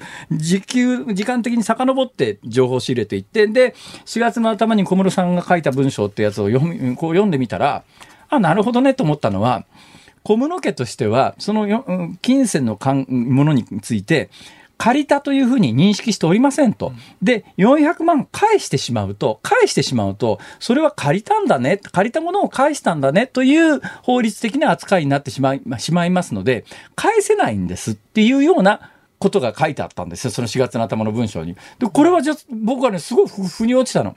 あ、借りたつもりのないものを返せないわな、それはって。いや、だからそれは法律を勉強したっての人間が陥る、まず、罠なんですよ。す、て法律で世の中解決できると。法律論ばっかりで攻めるんで、あの文章を見たら、あ、そうそうそう、僕らも司法試験やりたての頃、合格したての頃って何でもこんなこと書いてたよなと。でもそれは、ある意味、借りてないものであったとしても、借りたものでなくても、これまでの、まあ、解決金っていうことでね、お金を渡すってことはいくらでもありなんですよ。これあの、お借りた金を返すんじゃありませんと。もうこれ円満に全て解決するための解決金名目もあるんで、世間の見方としては、もしじゃあ小室さんが400万円渡したとすると、あ借りてた金返したのねって、そう取るよね。だからそれはあと説明の仕方じゃないですか。世の中もうそういうあの事故、あのいろんなその紛争を解決するときに自分たちの主張とは違うんだけれども、これはお金で最後解決しますそれがね、だから相手の目的が金銭目的ならば、それで対相手的にも解決するかもしれないけど、相手の目的が、まあ、いや、400万の金じゃないとするならば、そういう言い方で私は400万円受け取りたくないと。貸した金返してくれるんなら400万受け取るけれども、とにかく解決金として渡すっていうんだったら、わ俺はそんな金は受け取らんって、相手に言われる可能性があるでしょ。そうそう。だから、そうなったらまたそこでね、いや、相手が受け取らないんですって小村さんの言い分もあって、だから、今回の問題は初めから、もう多分日本全国の弁護士がみんな思ってるのは、これ小室さんには法的な責任ないんですよ。お母さんが借りた話だから。小室さん一切関係ないわけ。まあ、借りたっていうか、まあ、それはまあ相手の主張ですけどね。あでも小室さんは、相手の方は小室さんに対しては言ってませんから。ああくまでもお母さんなんであなるほどうん。だから小室さんは一切これ責任はないんですよ。はいただ、やっぱりこれは今後結婚す、まあ、眞子さまと結婚されるということもあって、まあまあこの程度のことはもう、まあ金で解決したらいいんちゃうのっていうのが、もう50を過ぎたね、僕ぐらいのお感覚なんでしょうけど、まあ小室さん純粋に、まあ下さんが言われたように、やっぱり違うと。おこれはもうお金借りた問題じゃないんだってことをもう貫いて、貫けば法的な責任ないし、さらにこの3年何ヶ月直接会われずに、眞子さまの方もこんだけ批判を受けながらでも、結婚の意思を全然こう揺るがさずにね、こう来れば、それやっぱ応援する空気になります。だから本当ね、はい今回は僕は小室さん、眞子さまの、やっぱり意思を貫いたらこうなるんだなっていうね。やっぱり世間だって批判できないじゃないですか、これ。だから一部の人は皇室にふさわしくないとか、やっぱり皇室の家っていうのを重視する人たちは、いや、小室さんふさわしくないっていう人たち一部いますけどそれがね面白いのがね、こうまあ、私も客観的に論調こういろんなネット上の論調だとかあのネット上での討論とかんみたいなやつ読んでると今回アンチ小室には2派あるんですよ。つまり、まあ、武田常安さんなんかは典型ですけれども、どっちかというと皇室にものすごく近い立場から批判的な人と、でそもそも天皇制に反対っていうベースの人たちと、両系統あるのね、これ。え？その皇室を反対してる人が小室さんを批判するんですか？そうそうそうそうそうそうそう。だから、だから皇室制度自体全体に、だから皇室に税金が払われてること自体がもう反対だっていう、そういうスタンスの人たちもいるわけで。だからね、右左両方あるんだよ、これ。でもそれは僕小室さんがよくやったなと思うのは一時金を蹴ったっていうのはもうこれはねよくやりましたよ。このね税金で飯食わされるっていうのは本当に窮屈。この知事市長の時もこれ税金で飯食ってるってこと俺なんかがあるから逆だよね。俺なんか逆で、やっぱり次天皇になる可能性のある人のおね、実のお姉さんだから、じゃあそれが例えばアメリカでね、まあ、いや、1億4千万ぐらいの金じゃ、アメリカで生活するのにもう全く焼け死に水レベルなんだけど、でもまあ、まあ、ボロボロの生活になって、ね、あの、そんなことに、やっぱりそれは日本の恥みたいなところがあるので、たかが1億4千万ぐらいの金だったら、黙って受け取っといたらいいんじゃねえのと私は思いますね。それはだから僕らぐらいの年齢になったらそうで、そこの排水の順を引いて、ニューヨークに出て、しかも小室さんは、あの年齢で1800万から2000万の収入って言ったら、こういうのは立派ですよ。で、ニューヨークで勝負するわけでしょ？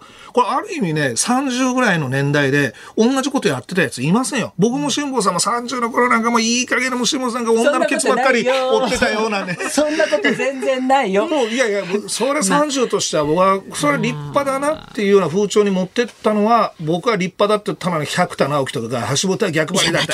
アホかと逆張りでもなんでおっさんの方がもう世間からずれてるわ。いいずれにしてもお二百田人があの直樹はアホだと言ってます。いや、アホじゃない。世間からずれてるって言ったの？あのアホ眞子とかささまと小室圭さまのお幸せになっていただきたいと思っております。言ってませんよ、そこは。ズームそこまで言うか、今ね、5時36分ですけれども、あれともありました方、今日延長なんです。6時まで橋下徹さんと一緒にお送りしています。メールをご紹介します。はい兵庫県のじゅんさん。兵庫県から。はい。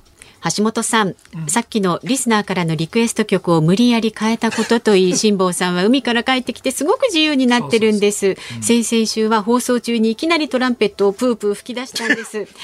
橋本さん辛坊さんの暴走を止めてくださいと。放送中にトランペットが吹いてるんですよね。まあ厳密に言うとトランペットのマウスピースですけどね。プープープーってえーそうじゃないんですよ。あのですね、えートランペットのマウスピースってわかりますか？吹く部分ですね。あれをですね、あの、革ジャンのポケットに入れて、伊丹空港のゲートを通過しようと思ったら、あの、ジャケットは今脱がなきゃいけないですよね。はいはいそしたらジャケット脱いで、あの、金属探知機じゃないや、なんか X 線の機械のとここう通って、そしたら係員の人が、何かポケットの中に持ってらっしゃいますね。出してくださいって言って、これ？って言ったら、何ですかこれはって。一見でわかんないですね。で、その場で吹いて確かめたんですか？こんなもんです。はいもちろんふー ふーってあの、トランペットのマウスピースだよ それで大丈夫。そうそうそうそうそうあ、そうですかって言われて。はい。ということもありました。それからいろいろありますね。63歳の信行さん。ラジオのスイッチを入れた途端に辛坊さんと橋本さんが下の毛の話で盛り上がっていました。それも生き生きと、こんな二人も好きですよ。と 橋本さん、どうしてくれるんですか？いや、一番、この大切な週の初めに。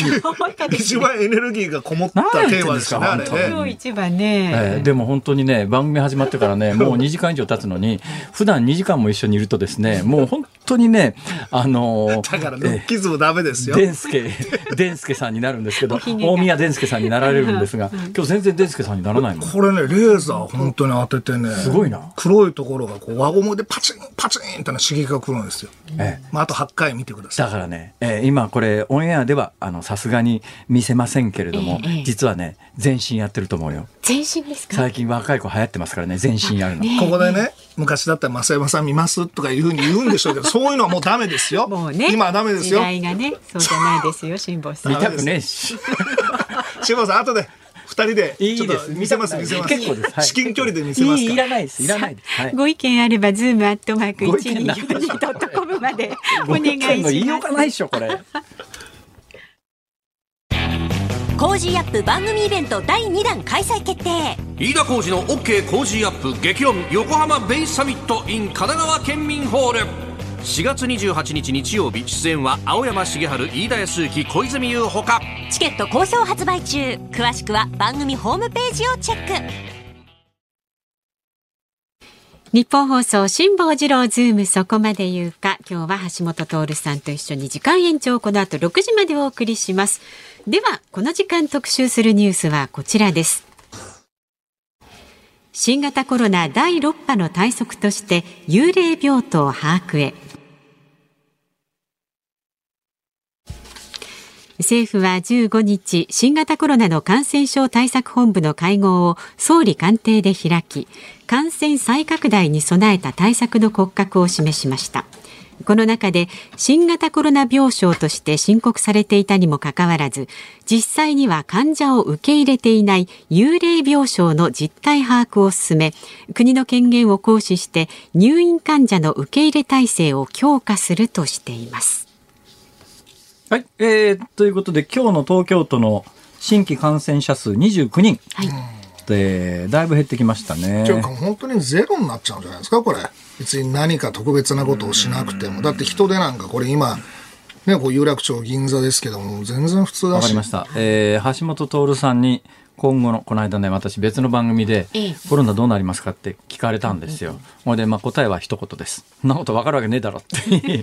だけど、それでは話がね、終わってしまいますので、えー、そういう言い逃れはせずに、えー、橋本徹さんにこれからコロナがどうなりそうか予想していただきます。予想ってなんか僕、新聞さんも予想しなかったでしょ、はい、大体こう、大体ね、予測す、政治行政の話題で予測する人ほど当てにならない人いませんよ。あなんかどなたかもそんなことをおっしゃってます。田崎さん？そうです。田崎さんです。田崎さん最近ね、田崎さんとはね、うん、結構円満なんですよ。最近円満だってことは昔円満じゃなかったの？だって昔はボロッカスまたもう根拠のないことで言ってたから。誰が？田崎さん。あ、そう。うん。だから、いや、だ辛坊さんの番組でそれ言ったじゃないですか。それ下田崎さんいろいろそれ誰から聞いたんですかって言ったら医師の誰々から聞いたってそれそれ僕喋ったこともない人からね田崎さん言うからそれダメですよ情報源不確かじゃないですかみたいなんでちょっといろいろあったんですけど最近はもうよかったです。え、もうやっぱり田崎さんもお年ですし。明日いらっしゃいますんで、もう相思相愛やって言ったら、この間振られちゃって。そうだ、ね、僕、田崎さん相思相愛ですよねっていや、それはないけどね、なんて言って、ちょっと一回確認しておいてください。はね、意外と、まあ、あの年で、まだまだ是々非々なところはありますね。だから何かどっかにおもねるって感じはないですね。ねただ、予測はね、やっぱりなかなかそれできないけど、コロナの問題だってワクチンが普及して、これ、経口内服液。じゃあ分かりました。じゃあもっと単純に質問を単純化しましょう。第6波は来る。いや、来るでしょ。この冬来る。いや、それは分かんないです。第6波が来たとして第5波より、えー、感染者数が上回る。全然分かんないです、そんなの。こんなのは分かんないんですか。あれ、モデルで予測してた人ももう外しまくってるじゃないですか。だから、一番重要なのは、西村さんをバカだと言ってます。だから言ってないですから。それ、塩さん。嘘言ってない？あのね、塩さん。あれ？あの、インターネットの放送じゃないですよ、これ。そうですよ。YouTube じゃないですよ。一応ちゃんとあのラジオで放送法があるんですから。きちっとして。本当に。言ってないですよ。あ言ってない。でも西浦さんのああいうモデルとかは。言ってないそうです。でも西浦さんのモデルとかも信用できないですよ。やっぱ外したんだったら外したで修正してくれないと。でも僕はやっぱりこれはもうね病院の方がやっぱりきちっと対応してもらわないと困るなと。あの尾身さんのところの病院機構全然患者受け入れてなかったらしいじゃないですか。あの分科会の尾身さんのところ、後まあ、尾身さんのところに限らず補助金だけもらって受け入れてなかった病院が相当数あって、えーまあ、その結果、去年、えー、その申請して補助金をもらった病院の平均的1年間の黒字幅が6億円を超えてた。6億円を超えているというのが昨今ニュースになりましたが、まあ一言で言うとふざけんなよと。文句言うべきとかそこだろうとだからちゃんとやってくれてるところもあるから、うん、もうこれはお金を最初はばらまくのは、これしょうがないですよ。とりあえずお金を渡して、でも後で患者を見てくれないとこは回収する、ね、お金もね、まあ非常に不公平で、まあしょうがないっちゃしょうがないし、しょうがないっていうか、まあ確かめようがないんだけれども、結局表でこう、店閉めて、で、表の電気つけてると補助金もらえないから、表の電気は消してるけれども、うん、まあホステスさんが派遣で生かすとかね、えー、裏裏口開いてるとか、それでも補助金は出てるわけで、まあ、いちいちそれ全部調べるとなると、人手の方の人件費の方が高いから、もうしょうがなくて、一律基準を合致に合致してるところは金払ってんだけど、でもどう考えたって、1日の売り上げがその補助金なんかないよなっていうようなカウンターでテーブル4つしかありませんと、飲み放題で1時間3000円ですみたいな店で、一晩の売り上げ、これ絶対補助金の方がはるかに多いよなっていうのところまで、同じ額が支給されてるということに関しては、まあ、緊急事態だからしょうがないところもあるんじゃないですか。でもその結果、あれ、菅さんはすごい批判を受けてますけど、倒産件数だってバブル期ぐらい倒産件数少ないんですよ。それお金ばらまいてるから。なんとかとりあえず緊急事態しのいでるところは、ね、それが非常に不公平なことになってて、で、その基準に合致して補助金もらえるところは、うん、あの、休みができて、あの、モーターボートでも買っちゃうよみたいな話なのに、全くそれの恩恵を受けてないところは、本当にあの、借金下をして、えー、客は来ないが借金だけが膨れ上がっていってローンは返さなきゃいけないわって、あまりにも社会世の中不公平じゃねえかと思うんだな。いや、だから社会経済活動を止めるんだったら、効果は別としても一律に止めるっていうのが一番公平ですよ。やっぱ僕らテレビの仕事やっててずっとこれコロナの話してますけれども、出演者としては報酬もらってるんでね。それは不公平です。止める時だったらやっぱり一律に止めなきゃいけないんじゃないですか。でも、今回の件でね、この第5波ですか？これ、この状況で感染者数がどんどんどんどん減ってるってことになれば、次第6波が来た時に、また感染症の専門家が、社会経済活動を止めろ、人流抑制だって言ったら、もうさすがに国民は、第5波は別にそれやらなくても減っていったんだろうっていうことを言っていやだってそんなもの第1波第2波から分かってる人は分かってるわけで私もずっと言い続けてますけれども、はい、あの第1波の時の緊急事態宣緊急事態宣言はピークアウトしてから出てますから。で、2回目の緊急事態宣言は第3波の時に出されてるんですが、この時も、えー、しっかりデータを読み解くと、ピークアウトした直後に緊急事態宣言が出てますから。となると、これ、で、で、一番最近の緊急事態宣言は、もう相当初期ですよ。だから、あの、まん、上りまん防と呼ばれるまん延防止措置も含めると、えー、感染のごくごく初期に出されてても、その後感染は大爆発してグラフ上がってってるわけで、説明つかないだろ、これ。でもそれを感染症の専門家が全部政府の分科会もそうなんですけど、みんな人流抑制に引っ掛けて、だから第一のね、し志村さんが言ったね、第一波の時も、緊急事態宣言ってピークアウトした後に出てるんだけど、緊急事態宣言が出たことによって、傾きが減る傾きが微妙にこう、急に減ったっていうことを理屈つけてるわけですよ。それを見えないもんいや、それだったら、うん、第5波の時って、ものすごく早い段階でまん延防止措置と緊急事態宣言が出てるわけだから、だったら第5波の上昇カーブはなかったって話じゃないの本当はね。だからそれもでも今人流でなんか説明してるから、それはだから感染症の専門家ね、ちょっと自分たちを正当化しすぎ。やっぱりそれ違う理由があるってことを認めた上で。橋本徹は N さんはバカだと言ってます。だから誰ですか？言ってないです。言ってないのに。これは辛坊さん、西西浦さん、辛坊さん訴えてくださいね。いやいやいやいやいやいや、応援しますよ。俺今西村さんだって一言も言ってないよ。ちょっと。百田さん。中根さん、中根さん。百田さん訴えてください、辛坊さん。中西さん。中村さん。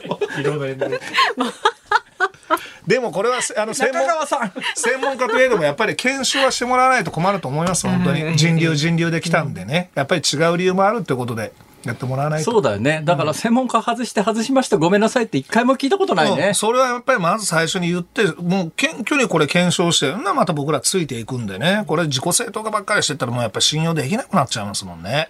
うん。まあ、あの、日本における感染の上昇と下降のカーブを見てるとね、ほぼ2か月で上昇して2か月で収束するんだよ。ね、だから一定程度感染すべき人のところに感染しきっちゃって、収束に向かって、で、新しいウイルスかなんかが変異して、で、やっぱり感染すべき人に感染して上昇カーブを得て、で、そこが燃え尽きちゃうと下がるっていう。だから感染症。繰り返しみたいな感じだよね。感染症の専門家が前提としてのモデルってあれでしょ？あの、全員がうつる前提になってるから、本来だったらやっぱり移りやすい人、移りにくい人っているはずなのに、一度感染が始まると全員に移る前提だから社会経済活動を止めなきゃいけない、ね、お役所仕事だなと思うのはさ、俺なんか2か月半太平洋にいたわけだから、はい、感染リスクゼロだよ、ね、日本で一番感染リスクない人間なのに、日本に帰ってきたら、うん、えー、一応海外からの帰国者は2週間の自主隔離。あのさ俺2か月半自主隔離してんだけど、建前ってそう、まあ、ルールね。ルールルールはそうだけどさ。太平洋と誰と会ってたんだってことですもんねね。えそう思われてるんじゃないですか実は。誰々といたとか。金髪の人と一緒にいたとか 全部あの衛星で見られてるんじゃないですか。行きアメリカに入国した時も、まあ、似たような状況だったんだけど、やっぱアメリカ柔軟だよね。だって絶対感染してるはずないってそれはもうみんな分かってるわけだから、それに応じたまあ、あのいわゆる扱いになるという、まあ、それまで感染のリスクがないってことゼロですからゼロ。いや、やっぱりね、さっきのあの、選挙の話じゃないですけど、やっぱりそういう思考じゃないと、イノベーションも生まれないし、新しい産業なんか生まれないですよ。今回の各党の公約、まあ明日選挙が本格化する前に言うのもなんだけど、やっぱこれから日本の未来、若い人たちが本当に夢を持ってこの国で生きていける、そういうものかっていうと、お金ばらまくだけじゃ多分、解決しないんじゃないの？って、そういう未来に対する希望みたいな、今日よりも明日の方がいいよねっていう。そうなんかそういう未来を見せてほしいのに、そういう話になかなかならないんだよ。だってこれがね、あの、いわゆるインテリと言われてる人たち、大学の教授に多いのは、静かにみんなで衰退していこうとかいうわけですよ。あの、東大の上野千鶴子さんとか。それはね、あなたたちは東大の教授で、しこたまの給料をもらって、安泰した生活をしてるから、これからまあ静かに吸いたいなんて車に構えたこと言えるけど、世の多くの人たちは、やっぱ給料足りない。やっぱり今日よりも明日良くなりたい。みんなそっちを思ってる人たちが多いから、そこに応えるのが政治なのに、もう生活が安泰してるインテリはなんかね、成長はいらないとかね、静かに吸いたいってどういうことなんですかとか。いや、だからね、本当の貧しさが分かってないんだと思うよ。だから俺、あの、バックパッカーで全世界見てるけれども、本当に貧しい国ってやっぱりね、娘売りに出したりとかね、餓死したりとかっていうのが現実に存在するんだけど、本当に貧しくなっていった先にあるのはそういう世界なんだっていうことを、ちょっとやっぱり認識しなきゃいけないのに、誰もそんなこと言わないんだよね。なんか、あの、衰退していった先に、なんかパラダイスがあるような間違った認識持ってんだけど。いやだから成熟したこの世ではもう今の状態世界歩いてこいよっていう気がするよ、うん、俺本当に。いやだから成熟してるからねもう成長はいいんだ昔から言われてるんで俺らの小学校中学校の先生なんてあの将来的にじゃあ日本が外国から攻められたらどうすりゃいいの？あみんなであの降伏したら幸せになれるんですって。いやいや降伏して目の前でみんな家族殺されるよって話なんで。いや降伏したら幸せになれますって。そうみんな言ってたもん中学校小学校の先生は。森永拓郎さんもいまだに言ってますよ。攻められたらみんなでもう負けたらいいじゃないかって。だからその先その先何があるかっていうのは想像力が欠如して今のアフガンとかそんなんなっていいんですかと。やっぱりそれ安全秩序を守るためにはやっぱり力も必要だし、やっぱりそれは生活を豊かにするっていう今日よりも明日への希望がないとみんなね、それ安定した秩序なんか保てないですよ。だからそこをなんか政治家が、なんて言うんだろう、成長っていうのはもう古いみたいななんか感じになってしまってね。僕ほんと今回のなんか選挙戦、大丈夫なのかなと思いますけどね。えー、あれ？なんか BGM が私の耳には聞こえ始めてるんですけど、えー、これから話が本格化しますが不適切発言いろいろありすぎたからもう終われっていうことじゃないですか いやお時間が来たんでね。あの20秒ぐらいでしたら言い残したことどうぞ。どうぞ橋下さんどうぞ。何か言い訳することがあれば。いやいやあの僕の8か月後のこのひげを見てください。あと何回行くんでしたっけ？あと7回。あと7回。えー、橋下徹は今全身脱毛にチャレンジしております。口の周りだけですからさあズームオンでした。え？お送りしているのは今日から始まりましたズームオンミュージックリクエストラジオをお聴きの皆さんの熱いリクエストにお答えをしてジョージ・マイケルのフェイスであります。あのこれ辛坊さんのわがままで今日は辛坊治郎さんのリクエストになりました。明日はねちゃんとお聞きのあなたのリクエストをお送りします。いい曲だろ？いい曲懐かしい懐かしいでしょ、はい、やっぱりね多分1980年代だと思いますけど、うんうん、そうそう、うん、1980年代いい曲多いんですよ、ね、そうなんです。というか我々の世代がそこにドンピシャハマってるだけの話かもしれませんが。橋本さんは若干ね一世代もしかすると若い。そんなことないですよ。私そんなに離れてないです。橋本さんと。増山さんの方が三十ぐらい下じゃないですか。そうですね。ね。はい。いつからそんなこと言うようになったんですか？いやいやいやどの口で言ってんですか？やっぱこういろいろ。なんだそれ？こう社交的にやるそれ。素晴らしいです。それ N さんに言いつけるぞ。もうやめてくださいそれ。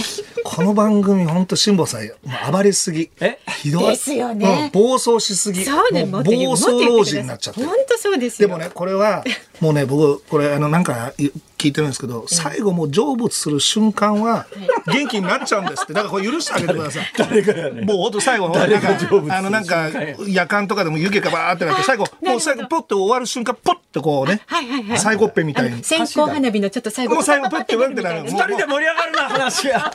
話が。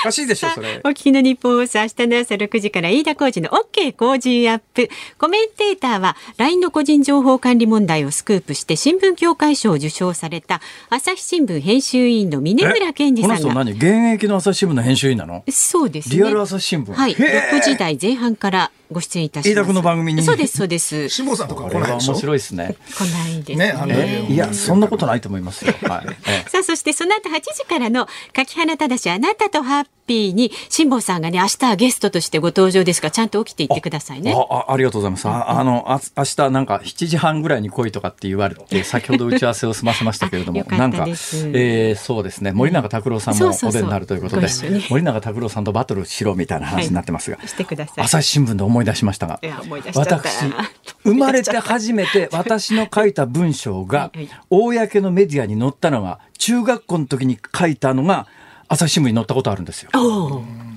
はい、それが私が最初に書いたものが活字になった第一号朝日新聞でした。あらま。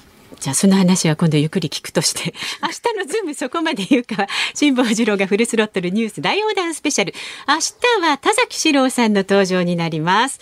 でこの後6時からの放送鶴光の噂のコールでリクエスト隣のスタジオには笑福亭鶴光師匠とおみわこ様いらっしゃいます。鶴光師匠おみわこ様。おかえりなさいあら辛坊さんご苦労でした恐縮です、え。ー、また行きたいいう話してまんな。いやいやいやいやもう本当ねこうやってね鶴光さんとおみわこ様とお話ができてですね、私は本当に嬉しいございます。今度は橋本さんと一緒に乗っていったらどうですか。そうですね。橋本さんもご一緒されたらそうですね。あの世の世のため人のために橋本徹も連れてですね海に跳ねてこようかと思ってます。で二人で沈むと。やめてください。それが世のため人のため社会のため。はい六時からこっち側でまた青なことやりますんでよろしくどうぞ。お願いします。ラブソングリクエストです。はいラブソングねリクエストです。辛坊さんもよかったら参加なさってください。そうだなジョージマイケルともういいですか？あ、そうですか。今日はね、スペシャルコメンテーターの橋本徹さんをお招きしました。どうもありがとうございました。どうもありがとうございました。ここまでの放送は辛坊治郎と橋本徹と増山さやかまた明日